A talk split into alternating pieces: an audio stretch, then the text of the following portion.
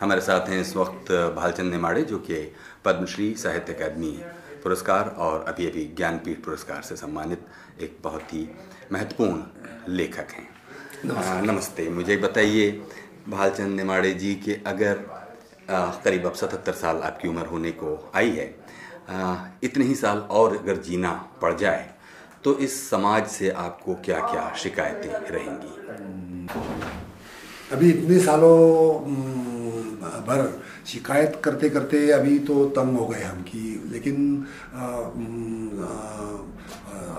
सुख इस इस बात का भी है कि लोगों ने इन शिकायतों को अच्छी ढंग से लिया।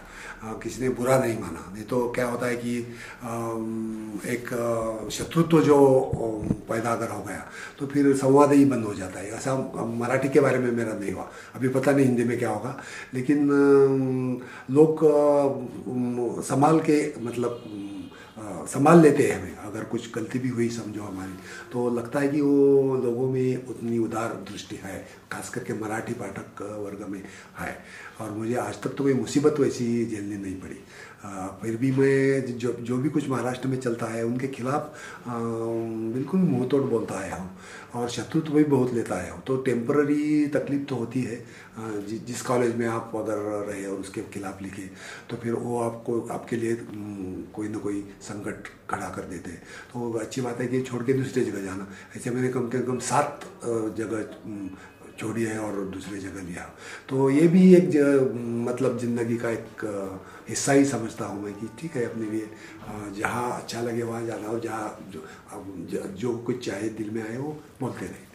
ये तो हुई कुछ सामान्यकृत बातें। अगर इसको थोड़ा सा और एक बारीक थोड़े ग्राफिक डिटेल्स में जाएँ। और हम आपसे ये पूछें कि जिस दुनिया का सामना हर रोज़ रोज़ सुबह उठने के साथ ही शाम होने तक होता रहता है उसमें ऐसी क्या चीज़ें बदल गई हैं और बदलती जा रही हैं जो आपके हिसाब से ठीक दिशा में नहीं जा रही ए, एक तो जो नई पीढ़ी आ रही है न्यू जनरेशन मैं समझता हूँ उनमें ज़्यादा बुद्धिमत्ता है। क्योंकि हमारी जो तो, मैं तो 1938 का जन्म है तो हमारी जो पीढ़ी तो आधी तो गुलामी में गई और बाद में भी जो नई गुलामी आई वो आज तक चल रही है। वो अंग्रेज़ी वगैरह ये सब जो चल रहा है। तो इस गुलामी में हम पढ़े इसलिए हमारी बुद्धिमत्ता शायद काम नहीं करती है। कि जो जो सीधी सीधी बातें जिसे पानी पीने की समस्या देखो तो इतनी सीधी समस्याएँ भी हमें सुलझाने नहीं आ रही। तो इस्लाम, इसका मतलब है कि अवर इंटेलिजेंस हैज़ फेल्ड ये क्यों फेल हुआ?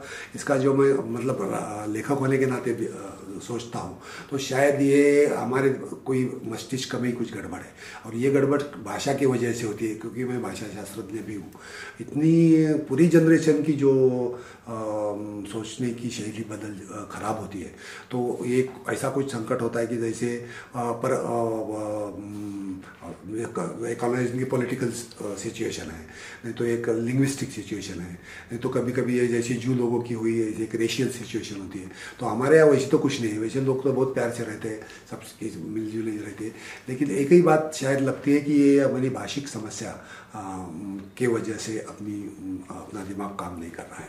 तो ये एक पहली बात हो गई इसमें चल रहे दूसरी मैं ये कहूँगा कि वो जो बेछूट क्या कहते हैं हिंदी में आप बेताल जो शहरीकरण हो रहा है, नागरीकरण तो इससे भी हमारी पूरी लोगों की जो पीस ऑफ़ माइंड है, वो मानसिक शांति, वो भी ढल गई है। और इसलिए कि suddenly the whole family moves to from एक बड़ा हाउस गाँव में रहता है, बाहर आँगन रहता है, एक बर्ड का पेड़ होता है, वो छोड़ के आप दस बाय आठ के कमरे में पूरी पूरा परिवार लेके आते हैं और वो छोटे बच्चों को उधर बैठ के अंग्रेज़ी में वगैरह पढ़ाते हैं। और एक ही कारण है कि आपको पैसा ज़्यादा मिलता है। लेकिन उसकी अगर वैल्यूएशन देखी जाए तो ये लाख मोल का जो, वो जो बड़ के छाव में पीपल के छाव में बैठना ये इसकी सैलरी एक लाख रुपए होती है और इधर रहना है ना उसका जुर्माना एक लाख होता है ऐसा रहने सा। तो ये हम समझ नहीं पा रहे ये भी एक दिमाग की बात है कि ये आ, मतलब प्रग, प्रगति का मतलब क्या होता है ये भी हम समझ नहीं रहे तो इसलिए ये जो बेताल नागरिकरण हो रहा है ये भी मेरे लिए बड़ी समस्या है। और आपने जो पहले पूछा ना कि ये अगले इतना ही अगर जीना हो तो मैं यही चाहूँगा कि ये पूरा रिवर्ट होना और ये पूरी दिल्ली की और मुंबई की आबादी आधी से ज़्यादा फिर वापस अपने गाँव जाए। जबकि आप ये देखते हैं कि विश्व बैंक की योजना के अनुसार बड़े पैमाने पर गाँवों की आबादी को शहरों की तरफ़ भेजकर और एक तरह का शहरीकरण करने का एक पूरा अभियान आ, कोई मतलब नीतियों के स्तर पर हो रहा है, हाँ, है। तब आप क्या कहते हैं? ये एक साजिश ही लगती है मुझे कि ये किसी वजह से चीप लेबर जो होता है कि इतने सब सब लोग इकट्ठा आने के बाद आपको सस्ते में लोग सब मिल जाते हैं। कुछ भी फैक्ट्री में भी पूना में हम जब पढ़ते थे तो एक भी फैक्ट्री बड़ी नहीं थी। अभी कोई 25-30 बड़ी मल्टीनेशनल फैक्ट्रीज हो गई है। तो इसके मतलब इसका मतलब यही होता है कि दुनिया में कहीं भी इतना चीप लेबर नहीं मिलता। इसलिए वो उधर आते हैं। और मैं जब कहा ना ये देहातों से इतना बड़ा समृद्ध जीवन छोड़ के अगर लोग ऐसी कंडीशन में रहे कि वो वो बाल बच्चे वो औरत वगैरह छोड़ दो लेकिन आपको सैलरी मिलती है ना पैसा मिलता है ना आपको ये पे, पेप्सी पीने को मिलती है ये आइसक्रीम खाने को मिलता है और ये जो मनोरंजन की में ये प्रगति का मतलब नहीं है। लेकिन ये उनको समझाया गया है कि आप इधर आने से प्रगति होती है। तो हम लोगों का यही कर्तव्य है लेखकों का कि प्रगति का क्या मतलब है, उस री इंटरप्रिट करना उसका फिर से उनका विश्लेषण करना ज़रूरी है, प्रगति क्या होती है, इससे। और अगर आज़ादी के आंदोलन में जो मूल्य हमको दिए जिसमें ख़ास तौर पर जो जो सांप्रदायिक सौहार्द और जो सभी धर्मों को और समाजों को मिलकर एक राष्ट्र की सपने की तरफ़ बढ़ने उस उस बुनियादी मूल्य में भी क्या कोई आपको लगता है कि मतलब बदलाव आ रहा है या वो पूरी तरह छिन्न भिन्न हो रहा है? हाँ वो जो ये जो सवाल है ना ये नेता जो हमें मिलते थे उस टाइम उसका कारण में। हमारे छोटे छोटे गाँव में भी ऐसे एक नेता थे कि वो खाली दो के खादी के शर्ट और दो पैजामे थे और और उनको कुछ लगता नहीं था। और खाना लोगों की जो कोई सेवा करना, ये वो आदर्श समझते थे। क्योंकि ऊपर तक एक गांधी जी तक ये सब माहौल था कि सेवा करना ये राष्ट्रीय और राजकीय भी कर्तव्य है। लेकिन आज जो मूल्य हो गए राजकीय और राष्ट्रीय सेवा करने के वो पूरे उल्टे हो गए क्योंकि जो ऊपर से आते हैं नेता उनके उनसे ये जो है ना फिल्ट्रेशन होते होते कि एक्सप्लाइटेशन ही वो समझा जाता है। कि नेता बनना मतलब एक्सप्लाइट कर सकना आ, आ, करते जाना यही हो रहा है। इसलिए आज़ादी के पहले जो मतलब था वो अभी नहीं रहा। वो ऊपर से ही आता है वो नीचे से नहीं है। ऊपर से कुछ आ गया है और पता नहीं उसके मतलब कहाँ तक ऊपर हम जाए? या दिल्ली तक जाए या दिल्ली के ऊपर भी जाए?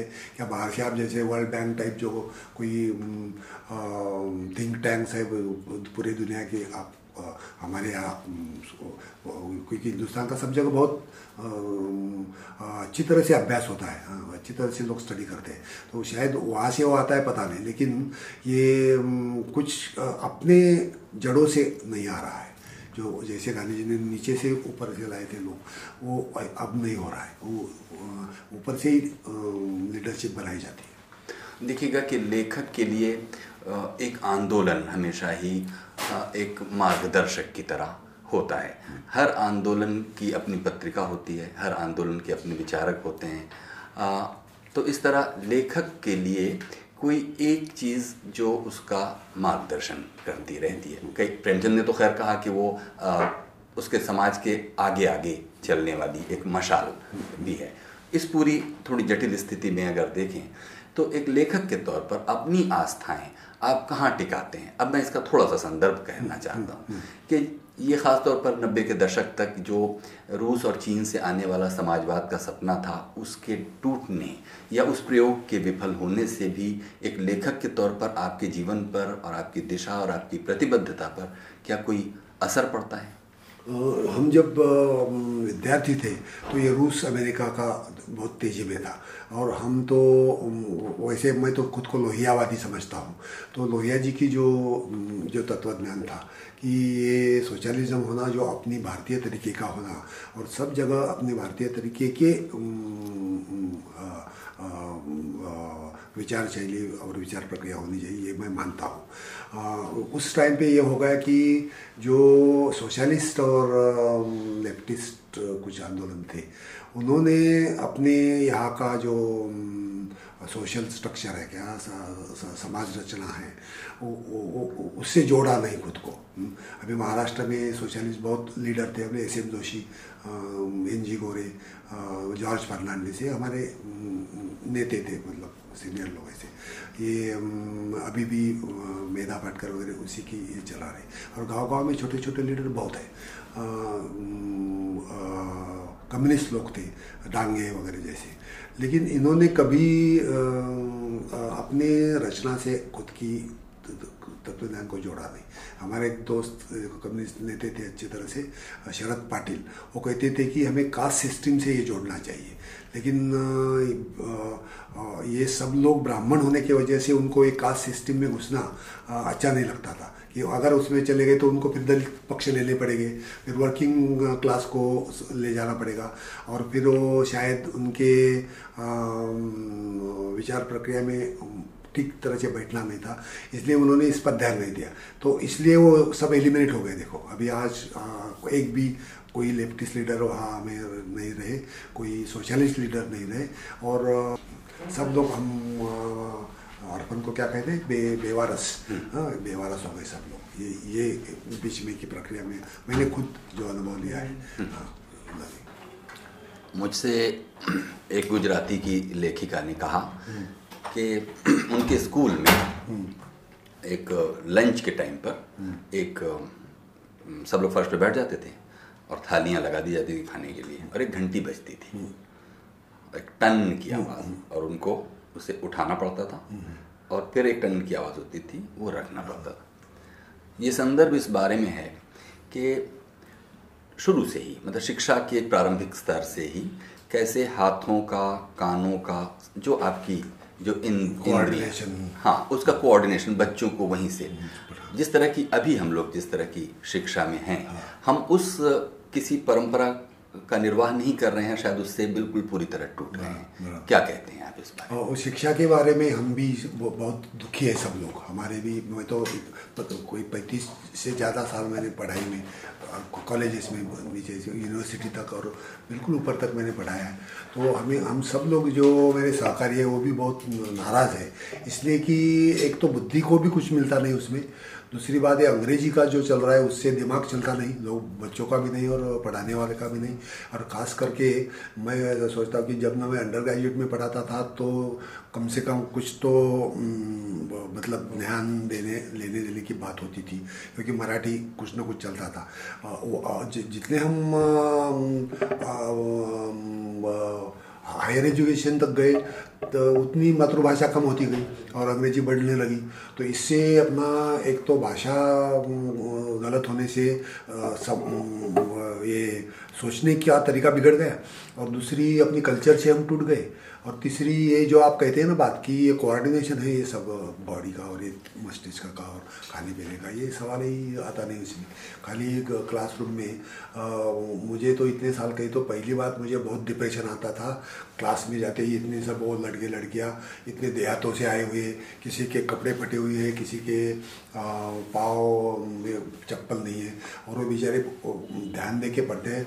और हमें, हम उनको टेनिस और ब्राउनिंग पढ़ाते हैं, जो थर्ड क्लास पोइट इंग्लैंड के। और हमारे यहाँ के जो बड़े बड़े कोई है, उनका नाम भी एम तक किसी को सुनने नहीं आता। तो ये हमें पहले से ही खुला। लेकिन क्या ये इतनी बड़ी सिस्टम है अपने देश में? बड़ा देश होने के कारण ये कठिनाई ऐसी होती है कि ये कहाँ से शुरू होता है और कहाँ मतलब उसका चाबी है वो समझते नहीं ये ये खुद आपके अपने बचपन में जैसा कि मुझ मैंने ये उदाहरण आपको दिया हाँ, हाथों और कानों और हाँ, इंद्रियों के कोऑर्डिनेशन का। कुछ ऐसा आपके बचपन में भी इस कोई ऐसी स्मृति है जिसको आप मिस करते हैं? जैसे मैं अपने बचपन को याद करूँ तो उसमें एक कथावाचक आया करते थे जो हमको कथा सुनाकर शिक्षित किया करते थे। हाँ, हाँ, जी। हम तो देहात में बड़े हुए हो हम तो किसानों के घर में थे हम। तो हमारे यहाँ ये कोई सवाल आया नहीं क्योंकि हम तो पढ़ाई तो करते थे लेकिन उस टाइम पे अगर उधर क्या बछड़ा कहते ना गाय के बछड़े ने आवाज़ दिया तो कुछ भी हो तुम सिकंदर की सवारी क्यों पढ़ रहे हो या चाणक्य को पढ़ रहे हो, कुछ भी हो, वो सुनते ही लगता था कि अरे इसको प्यास लगी है तो चलो पानी उसको देना है। तो जाके वो आड़ के पानी निकाल के देना और फिर बैठना। तो ये हमारे लिए कोई देहातों में जो आए हम लोग तो उनके लिए बचपन में ये कोई सवाल नहीं है लेकिन हम जब बड़े हो गए और पोस्ट ग्रेजुएट लर्निंग वगैरह करने लगे तो मेरे पहले नावल का यही थी मैं कि ये जो वेस्टर्न एजुकेशन हम ले रहे हैं, वो पूरा यूजलेस है और इससे किसी को मतलब पर्सनल भी कोई फ़ायदा नहीं है और पूरे समाज को भी कुछ नहीं है और सब वेस्टेज हो रहा है। इसलिए वो घर बैठना पसंद करता है कि चलो ये छोड़ दो अभी वो कोई वो एग्ज़ाम को बैठता नहीं है, इम्तिहान छोड़ देता है और घर पे वो आ जाता है वापस। ये कौसला जो है पहली नावल, उसका ये समाप्ति ऐसी है। तो ये हमारे लिए सवाल नहीं है लेकिन आजकल के जो बच्चे रहे कि वो ये, वो कट ऑफ़ होता है कि पहले से अभी हमने देखी कि हमारे गाँव में भी कि ये अंग्रेज़ी वाले बढ़ रहे तो हमारे बच्चों का क्या होगा? तो बचपन से बड़े बड़े स्कूल के कोई अपने घर घरदार बेच के क्या क्या कहते हैं आप पॉन करना साहूकार के यहाँ रख के पैसा लेके दो दो, तीन तीन लाख रुपए भर के अंग्रेज़ी स्कूलों में जाते हैं। और इंटरनेशनल नाम देने दे के खाली वो धंधा बहुत बढ़ गया है, महाराष्ट्र में बहुत है। तो ये बढ़ रहे बढ़ेगा शायद, और ये हमारे लिए बहुत खतरनाक चीज़ हो रही है। ये आज तो है, लेकिन हमारे बचपन में यह नहीं था। ये जो मुख्य धारा के जो मनोरंजन के साधन हैं उनके बारे में भी कुछ टिप्पणी कीजिए जिसमें सिनेमा जो पॉपुलर चीज़ है सिनेमा या टेलीविज़न सोप्स और म्यूज़िक जब इसको आप क्योंकि उम्र के इतने उतार चढ़ाव देखते हुए जब आप मनोरंजन की चीज़ों पर नज़र डालते हैं हम्म। तो आप की क्या प्रतिक्रिया एक तो मैसेज एक मेजर चेंज हुआ कि हमारे इलेक्ट्रॉनिक मीडिया बढ़ गए। पहले जो थे अपने यहाँ तो फ़िल्म थी और मतलब हिंदी फ़िल्म थी और हिंदी फ़िल्म के बारे में मेरा बहुत अच्छा ओपिनियन है कि एक में वो राष्ट्रीय कर्म क्या कहते हैं, मनोरंजन का और राष्ट्रीय अगर कोई चैनल कहा जाए राष्ट्रीय धारा कही जाए तो अपनी हिंदी फ़िल्म थी। कि वो एक में ऐसा है कि उधर एक तमिलनाडु का कुछ ट्रेंड आता है, कोई हिमाचल का आता है, कोई कश्मीर का आता है, हिंदू, मुसलमान सब उधर एक, इकट्ठा होते हैं। ये हमारे लिए बहुत बड़ी राष्ट्रीय शिक्षा थी। ये फ़िल्म के जारी होता था। अभी जो मैं फ़िल्म में देख रहा हूँ तो मैं समझता हूँ कि वो इतना इतना पावरफुल नहीं है। और एक कमर्शियलाइजेशन ज़्यादा हो गया है। इसलिए जो क्या है जो विकृति है, जो ना मानसिक विकृति भी बढ़ती है। अभी ये बलात्कार वगैरह जो चीज़ें होती है ना तो ये जिस चैनल में ये न्यूज़ आती है, जिस पेपर में ये जाता है, जिस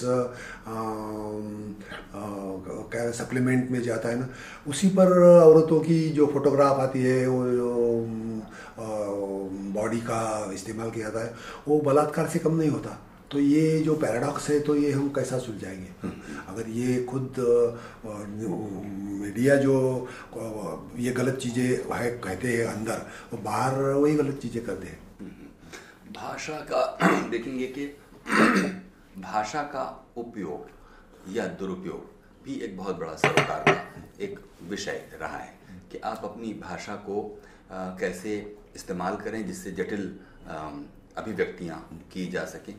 इस दिशा में क्या जो हम लोगों का पूरा राष्ट्रीय जो परिदृश्य है, भाषाओं का भी ले लीजिए, हिंदी जो कि अपनी प्रमुख भाषा भी है। अगर इसको जब आप देखते हैं तो हम अपनी भाषाओं के साथ क्या कर रहे हैं? हम अत्याचार कर रहे हैं हमारी भाषाओं की तरफ़ और वो उनको कम करने का कुछ मतलब हर साल कुछ न कुछ ऐसा हो रहा है कि ये अपने बोलने वाले भी कम हो रहे हैं और इस्तेमाल करने वाले भी कम हो रहे हैं। भाषा बढ़ती किससे है? एक तो उसका जो क्या कहते हैं इस्तेमाल वापर यूज़ जो है ना, फ़ंक्शन जो है भाषा का, वो फ़ंक्शन बढ़ना चाहिए हमेशा। कि अगर टेक्नोलॉजी है तो टेक्नोलॉजी में तुम्हारी भाषा चाहिए। हिंदी अगर आपको बढ़ावा देना है तो शिक्षा में चाहिए टेक्नोलॉजी में चाहिए कंप्यूटर में चाहिए यूनिकोड जो है ना प्रिंटिंग वगैरह, उसमें सब जगह वो अगर आती रही तो टेक्नोलॉजी हमने देशीकरण में जो कहता हूँ ना, देशीवाद में, ये देशीकरण की क्रिया हमारे यहाँ बंद हो गई है। वैसे क्यों क्योंकि हमारी भाषा काम नहीं कर रही है। और इसलिए खतरा ये है कि टेक्नोलॉजी जो फिर आती है वो अपनी दूसरी भाषा का रूप लेके आती है और वो तो आपकी भाषाएँ ख़त्म कर रही है। इसलिए आजकल कोई मुझे कोई रोशनी नहीं नज़र आती कि ये चीज़ हटती रहे। और हम आ, उल्टी वे शुरू करें कि ये बंद करो और अपने अपनी भाषा में कुछ करो। कोई छोटा सा भी हो लेकिन ये शुरू होना आ, मुझे लगता है ज़रूरी है। मेरा ख्याल है कि इसमें आपका मुख्य ज़ोर अंग्रेज़ी द्वारा भाषाओं पर छाया हाँ, हुआ खतरा हाँ, ये है। क्योंकि ये ज़्यादा खतरनाक और ज़्यादा आक्रामक है। और वर्ल्ड वाइड ग्लोबलाइजेशन का जो ये है ना जो राक्षसी क्या कहते हैं हिंदी में आप राक्षसी कहते हो ना हाँ, हाँ, तो राक्षसी जो स्वरूप है अंग्रेज़ी का वो ज़्यादा डरावना है। और अंग्रेज़ी का अनुभव भी वैसा है। खुद इंग्लैंड में उन्होंने सब जो छः सात भाषाएँ थी पाँच सौ साल पहले अभी भी, भी है वेल्श है स्कॉटिश है। तो उन्होंने तबाह कर दिए। खुद इंग्लैंड में ये चलता है। स्कॉटिश नहीं बोली जाती गेलिक नहीं बोली जाती। मैंग्स थी वो भी बंद हो गई। केल्टिक बंद हो गई। अभी वेल्स लोगों ने खाली पुरानी थोड़ी सी रखी है। एक एक डिस्ट्रिक्ट में आधा डिस्ट्रिक्ट है उसमें। उधर अंग्रेज़ी बोलते नहीं।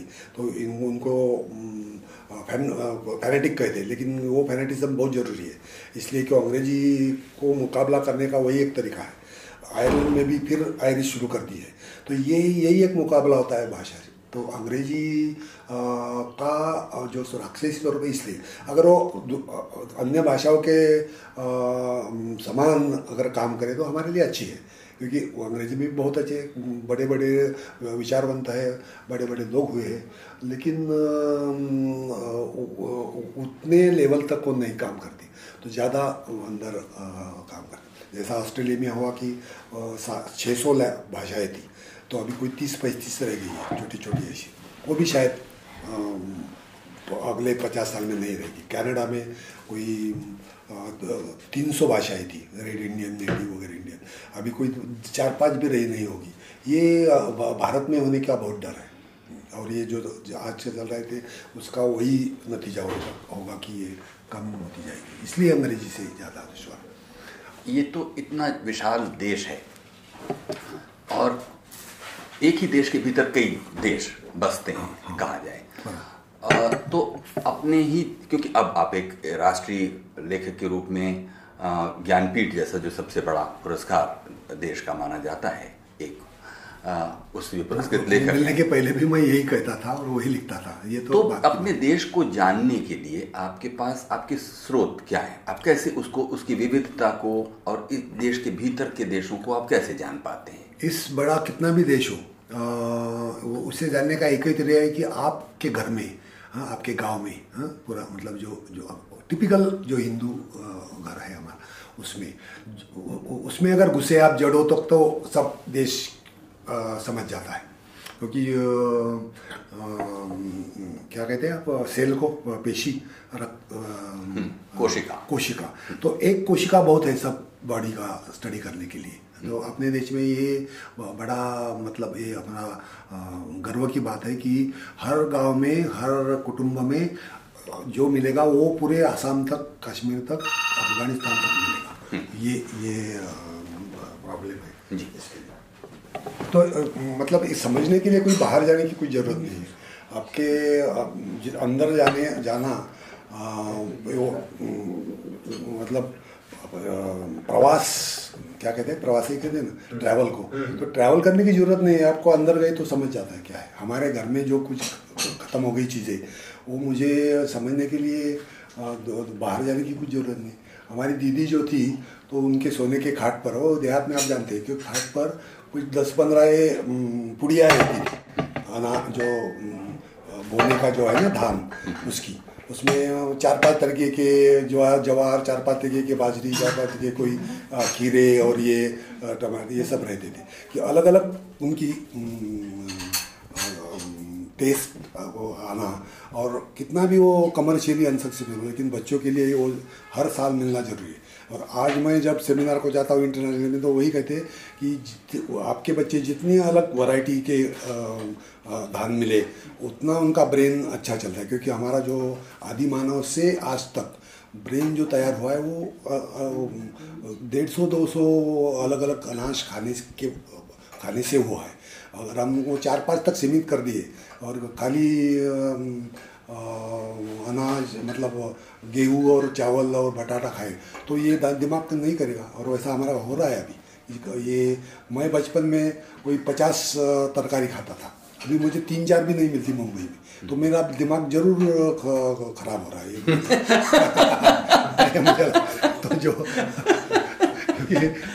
बायोलॉजिकली ये सच है कि अगर आप बचपन से जो खाए वो नहीं खाए तो तुम्हारे जो मिलना चाहिए और विटामिन जिसके नाम दिए नहीं है कोई रहता है H two five one six one एक एक ऐसा कोई विटामिन है। तो किसमें मिलता है और कोई कोई एक तरीका का कोई बेर है उसमें मिलता है। और हमारे जलगांव का एक बेर है उसमें जो खास टेस्ट रहती है ना उसमें होता है वो। अभी वो बेर ही खत्म हो रहे हैं उसने वो जेल में गया हुआ आदमी उसने ज़मीन बेच डाली। तो वो नहीं मिलेगा अभी बच्चों को। खत्म हो गई हो और इसलिए तो आपके ब्रेन पे असर हो जाएगा। हम्म। ये मतलब एक उदाहरण दिया मैंने लेकिन ये सब जगह हो रहा है सब हम्म। सब सब तरीके। नहीं ये बहुत दिलचस्प आपने बात कही। ये तो इस एंगल से तो मैंने सोचा भी नहीं था जब मैंने ये सवाल आपसे हम्म। पूछा था। बहुत ये बोनस में मिल गया जवाब मुझे। लेकिन मुझे एक बताइए कि जो पत्र पत्रिकाएँ ये भी तो एक लेखक के लिए तो कच्चा माल इससे भी मिलता है कि मतलब क्या कहाँ लिखा जा रहा है देश की नीतियों में क्या बदलाव आ रहा है जो आला दिमाग देश के हैं वो क्या सोच रहे हैं उसमें वो आपके घर में किस तरह की पत्र पत्रिकाएँ आप मैं एक भी पत्रिका नहीं लेता। और मेरा तो जो हमारे मराठी के पत्रकारों ने बहुत दिन चलाई है चर्चा। मैंने कहा था कि मैं गर्व करता हूँ कि आज तक मतलब सेवेंटी फाइव का था मैं तक कि पचहत्तर साल तक मैंने एक भी लाइन किसी पत्रिका में लिखी नहीं वर्तमान पत्र में लिखी नहीं। तो फिर भी मैंने कम्युनिकेशन किया और मेरे रीडरशिप इनके रीडर से ज़्यादा है। तो ये जो मैंने करके दिखाया तो ये उनको बुरा लगा कि एक भी लाइन लिखना नहीं है गर्व की क्या बात है। लोग तो न्यूज़पेपर में हमेशा पन्ना भर के लिखते हैं तो ये एक भी नहीं लिखना। तो, इसके पीछे ये है कि जो आ, क्या है अपने पूरे परंपरा के खिलाफ बातें करते हैं। ऐसे मीडिया को ऐसे कम्युनिकेशन साधनों को दूर रखना अच्छा है। और टैबू है मतलब उसमें को, को, ये कोई खास बात नहीं है लेकिन जैसे अपने कल्चर में टैबू रहते हैं कि भाई ये खाना नहीं वो खाना नहीं वो खाना नहीं इसलिए वो कल्चर बढ़ती है। उसमें कोई खास साइंटिफिक बात नहीं रहती। तो ये टैबू मैंने पा रहा है कि ये इसमें लिखना नहीं और पढ़ना भी नहीं। अभी तो होटल में आता तो हो मुझे पेपर मिल जाए। तो मैं पढ़ लेता और मुझे मतलब जो तो दिलचस्पी लगती है कि ये इतने चलते कैसे? उसमें तो एटी परसेंट तो बिन बिना पढ़ने लायक मतलब पढ़ना नहीं ऐसी चीज़ें एटी फाइव परसेंट तो है। अभी भी अभी देखो ना मैं दिखाऊँगा कि एक, एक पन्ने के पन्ने फेंक देने लायक रहते। इसके लिए वो जो कागज़ बना बनाने थे उसके लिए जो जंगल टूटता है और उसमें मिलता कुछ नहीं एक्सेप्ट सम मैडनेस जो फ्रीडम ऑफ़ एक्सप्रेशन और ये वो जो चलता है ना उसके लिए चलता है। ये गल, गलत है ये कुछ ज़रूरत ही नहीं हमारे लिए। हम्म। नहीं ये तो आपने ठीक कहा। पत्रिकाओं की हो गई बात। हम्म, हम्म। किताबों की बात करें तो?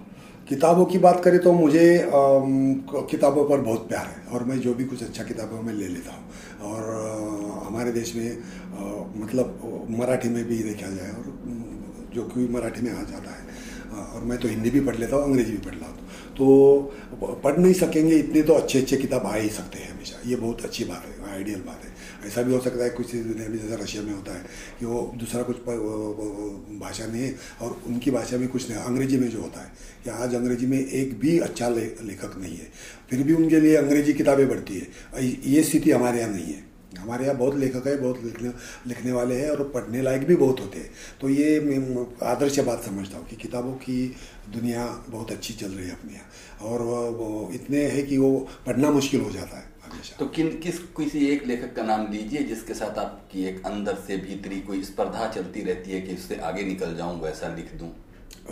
मराठी में अगर कहा जाए तो मुझे मेरे पहले एक साने गुरु जी एक लेखक थे मैं उनके आगे जाना चाहता हूँ। बाकी बीच में जो हुए मैं उनके मतलब वो पहले मेरे पीछे थे इसलिए उनके आगे जाने का कोई सवाल ही नहीं आता। लेकिन साने गुरु जी की जो विजन थी उन्होंने कोंकण के छोटे से गाँव में वो चितपान ब्राह्मण थे और उनकी माँ जो है ना उन्हें संस्कार के कैसे दी वो श्याम की माँ जो है है ना उनकी तो हमारा हिंदी में भी होगी वो। तो श्याम की माँ जो है ना श्याम जी आई। है क्लासिक है। हाँ, हाँ, क्लासिक हो गया हर मराठी बच्चा वो पढ़ता है। तो औरत हमारे हिंदू औरतें बचपन से लड़के का मतलब बच्चों का क्या क्या ख्याल करती है वो उसको कुछ हुआ तो इसका खाना बंद हो जाता है। ये जो साइकोलॉजिकल अडेप्टेशन है, ये मतलब अनपैरल्ड है। बहुत बहुत ही गर्व की बात है ये। तो ये संस्कार जो होते हैं हमारे यहाँ, ये संस्कार किसी भी पढ़ाई से, किसी भी एजुकेशन से हायर एजुकेशन से बहुत बड़े हैं। और ये अगर संस्कार हुए तो बाकी कुछ ज़रूरत भी नहीं हुई इसे। हाँ कम से कम मैं तो समझता हूँ कि संस्कारों पर अगर पुराने अपने संस्कार चलाए तो 90 परसेंट तो हमारी कोई शिक्षा की ज़रूरत नहीं है। अनफॉर्चुनेटली यही 90 परसेंट नहीं मिल रहे आजकल। हाँ क्योंकि हमारे यहाँ औरतें अभी सुबह से चली जाती है और एक भाड़े से एक दूसरी कोई आ, आ, बाजू की झोपड़पट्टी में रहने वाली औरत बच्चों को देखती है। तो इसका भी एजुकेशन नहीं होता उसका भी कुछ प्यार नहीं होता और पैसे खाली आते और दिन ज़रूरत नहीं, नहीं हुई थी। अगर ज़रूरत हो तो ठीक है औरतों ने भी काम करना चाहिए। लेकिन ये आ, आ, वो मर्द भी काम करता है औरत भी काम करती है दूसरे बच्चे भी काम करते हैं और इतना सारा पैसा है तो फिर वो क्या पैसा खर्च करना कैसे? तो फिर ये टूरिज़्म और ये और इधर फेंकना और इस पर अलग अलग तरीके के जो मनोरंजन के साधन है इस पर चला जाता है। लेकिन अगर ये सोचा कि अगर बच्चों को कम से कम संस्कार के लिए माँ की बहुत ज़रूरत है हम्म, वैसे पिता की भी ज़रूरत होती है लेकिन अगर ये दोनों भी घर में बैठे तो शायद और निगेटिव होता। तो कम से कम एक तो आदमी घर में अपने अपने बच्चों के लिए चाहिए। और ये देहातों में होता था, ये सारे गुरु से हमने पढ़ा कि इतना, इतनी शिक्षा कि इसके कोई कॉलेज और यूनिवर्सिटी नहीं होती कि अगर कोई घर में आए तो उसको पानी लेना। ये माँ ही लड़की को, लड़के को शिक्षा दे सकती है। कॉलेज में ये नहीं करेगा। चपाती कैसे बनाना है कॉलेज में कोई पढ़ाएगा नहीं।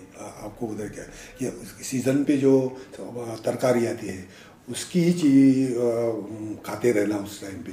और सीज़न पर लेके दूसरी लेना। ये जो शिक्षा अपने ट्रेडिशनल हाउस से मिलती है ट्रेडिशनली मिलती है ये बहुत बड़ी चीज़ है। और ये तो आपका कहना ठीक है कि वो बुनियादी बातें हैं जहाँ से आपका संस्कार बनता है।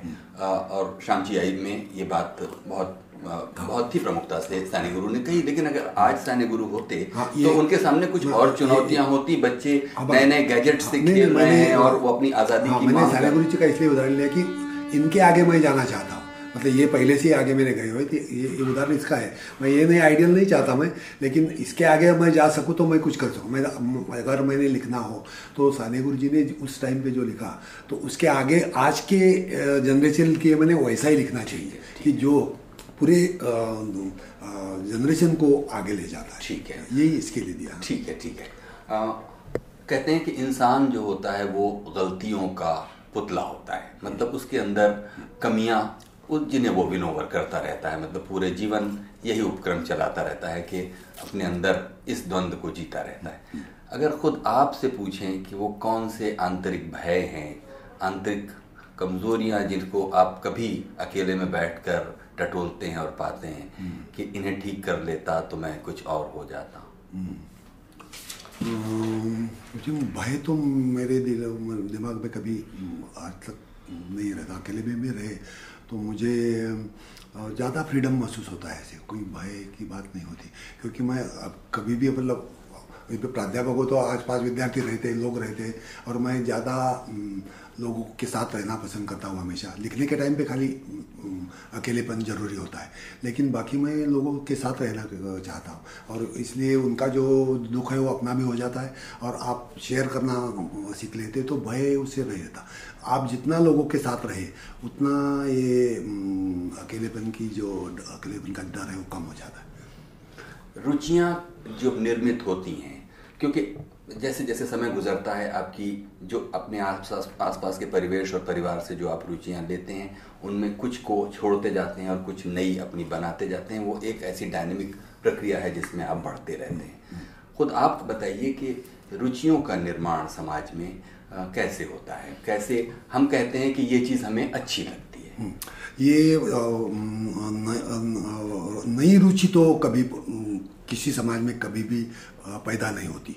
ये पुराने ज़माने से मतलब अपने ये कॉन्स्टिट्यूशन का एक पार्ट है कि अपनी रुचि फिक्स हो गई है। क्योंकि हमारे जो इंद्रिय है, वो भी फिक्स है। बदलता क्या है और नया होता क्या है, वो जो पैटर्न उसका है, जो अरेंजमेंट उसकी हम करते रचना अलग अलग तरीके की रचना खाली बदलती है। और वो नहीं हो सकती है। लेकिन रुचि में मैं नहीं समझता कि कोई नई रुचि आ सके। वो सनातन ही रहेगी हमेशा। और आखिर में मुझे बताइए कि संगीत में आपकी रुचि कैसी है? आ, संगीत तो मेरी पहली क्या है पहला प्यार। पहला प्यार है। एक तो मैं सब तरीके का संगीत सोचता हूँ। फिल्मी म्यूज़िक समझता हूँ। मतलब वो भी नूरजहान और शमशाद बेगम से किशोर कुमार आज तक जो भी कुछ हो तो हमेशा मैं लिखते टाइम भी चल सुनता रहता दूसरे क्लासिकल म्यूज़िक का भी मैं बहुत ही मैड मैडली सही में लेकिन जो भी कुछ मिले भैयास का से हो जो बड़े भैयास का से आज तक प्रभात तक सब मेरे मतलब प्यार की चीज़ें हैं। और वेस्टर्न म्यूज़िक भी मैं बहुत सुनता रहता हूँ, खास करके German music. Particularly Mozart and Beethoven मुझे खास नहीं लगता, लेकिन बाख है, वो बहुत से मतलब वो भी मैं सुनता हूँ। और फोक म्यूज़िक भी मेरा बहुत प्यार है।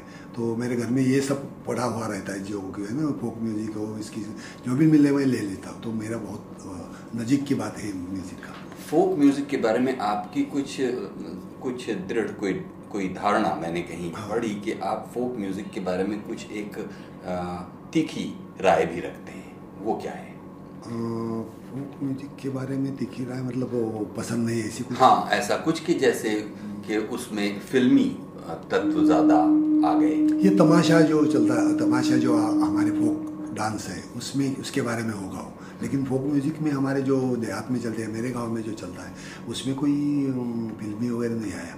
लेकिन ये आजकल जो जो कमर्शियल सोकॉल फोक डांस वगैरह रहता है, उसमें वो एक रिकॉर्ड लगा देते हैं उस पर नाचते हैं।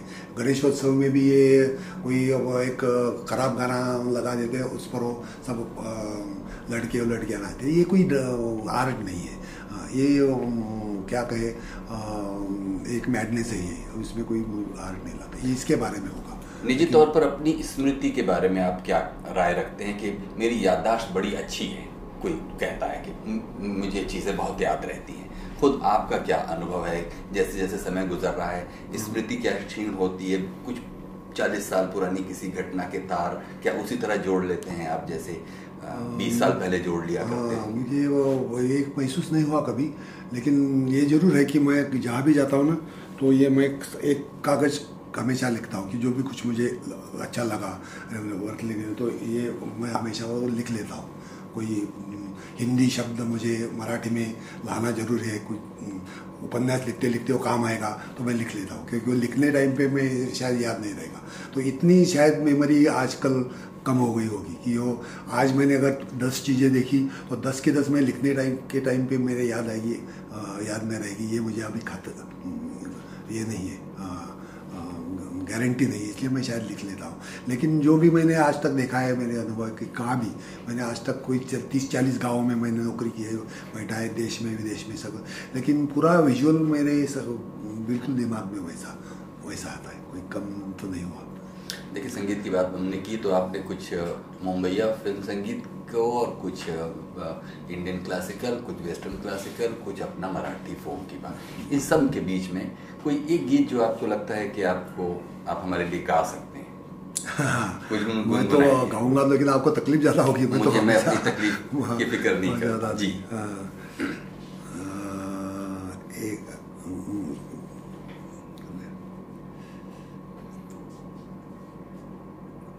फोक हाँ कुछ भी कुछ भी हाँ जो आपको लगता है कि आप यहाँ हिचक हिचकेंगे नहीं? आज मैं कौन सा गाया वो मेरे याद में रहा था पल भर के हाँ, किशोर कुमार का चलेगा? नहीं हाँ? मैं ऐसा समझता हूँ मराठी चलेगा। मराठी का अच्छा।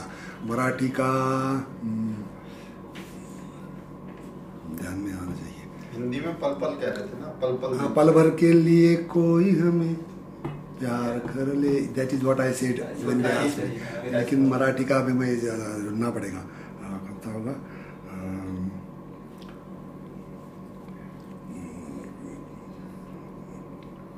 हमारे गाँव में सब लोग बैठे तो मतलब दिमाग में रहते हैं हमेशा। अभी मैं देखता हूँ कौन से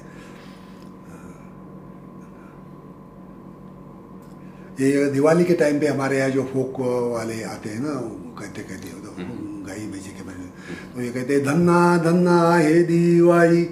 तो कोरस दस पंद्रह लोग उसके पीछे होते हैं धन्ना धन्ना हे दिवाली। वो बहुत अच्छा इफ़ेक्ट होता है। गाई म्हशी घेऊ आई। हम्म, यू आरती करो गाई और मसीह की। गाई म्हशी घेऊ आई। गाई मसी ने भरला गोठा। गाय और भैंसे से आपका ये घर भर गया है। गाई म्हशीनी भरला ओठा गाई म्हशी घेऊ आई। This is how it goes on endlessly like that ये मतलब शायद डेढ़ सौ दो सौ तो मेरे दिमाग में है। अभी कुछ ब्लॉक हो गए तो मुझे याद नहीं है लेकिन ये अ, मैं हमेशा खुद अकेला भी होता तो गाता रहता हूँ हमेशा। यही जो आपने गाया हाँ। इसको बिना अर्थ बताए हाँ। हमारे लिए कुछ एक गा गा तो दीजिए जिससे कि वो उस कैसे गाया जाता रहा होगा और आपकी स्मृति में कैसा है वो बताइए बस। अर्थ मत बताइए। ये जो यही जो कि आपने गाया। हाँ। अभी कंटिन्यू करना है? हाँ। अ, धन्नापूरचा धनगर गवई धन्नापूरचा धनगर गवई गवयासाठी घेओ आई गवयासाठी घेओ आई. डोंगराकाठी डोंगराकाठी फिरती मैना डोंगराकाठी फिरती मैना. डोंगरावरती देवीची देवी देव गंगा देव गंग डोंगरावरती देवीची देवी. गंगेच्या काठी भरली ओटी अंबाबाईची भरली ओटी. अंबाबाईला काय पाहिजे? अंबाबाईला बांगड्या पाहिजे, अंबाबाईला काय पाहिजे, अंबाबाईला कुंकू पाहिजे. This goes on for whatever she want you know that devi want ये ये ये, पाव में, ये ये चलता रहता है रात भर चलता रहता है। तो I will continue for an तो गंगा गंगाबाई को क्या चाहिए? तो गंगा गंगाबाई को ये पाव में ये चाहिए ये चाहिए, वो चलता रहता है और वो अच्छा लगता है वो, वो बहुत सॉफ्ट रिदम रहता है उस पर वो अच्छा लगता है। और ये सबका होता है ना सब उससे शामिल होता है। ऐसा नहीं कि टीवी लगाए और हम देखते हैं और खाली सुनते हैं ऐसा नहीं। तो इस लोग उस पर नाचते भी है खेलते भी है उसके साथ देते हैं इसलिए ये सोशल हो जाता है। तो ये मेरे लिए ज़्यादा मतलब आदर्श है। सॉरी मैं ज़्यादा बहुत बहुत नहीं दे रहा। नहीं बहुत बहुत शुक्रिया भारत सिंह जी आपने हमारे लिए इतना वक्त दिया। बहुत बहुत शुक्रिया।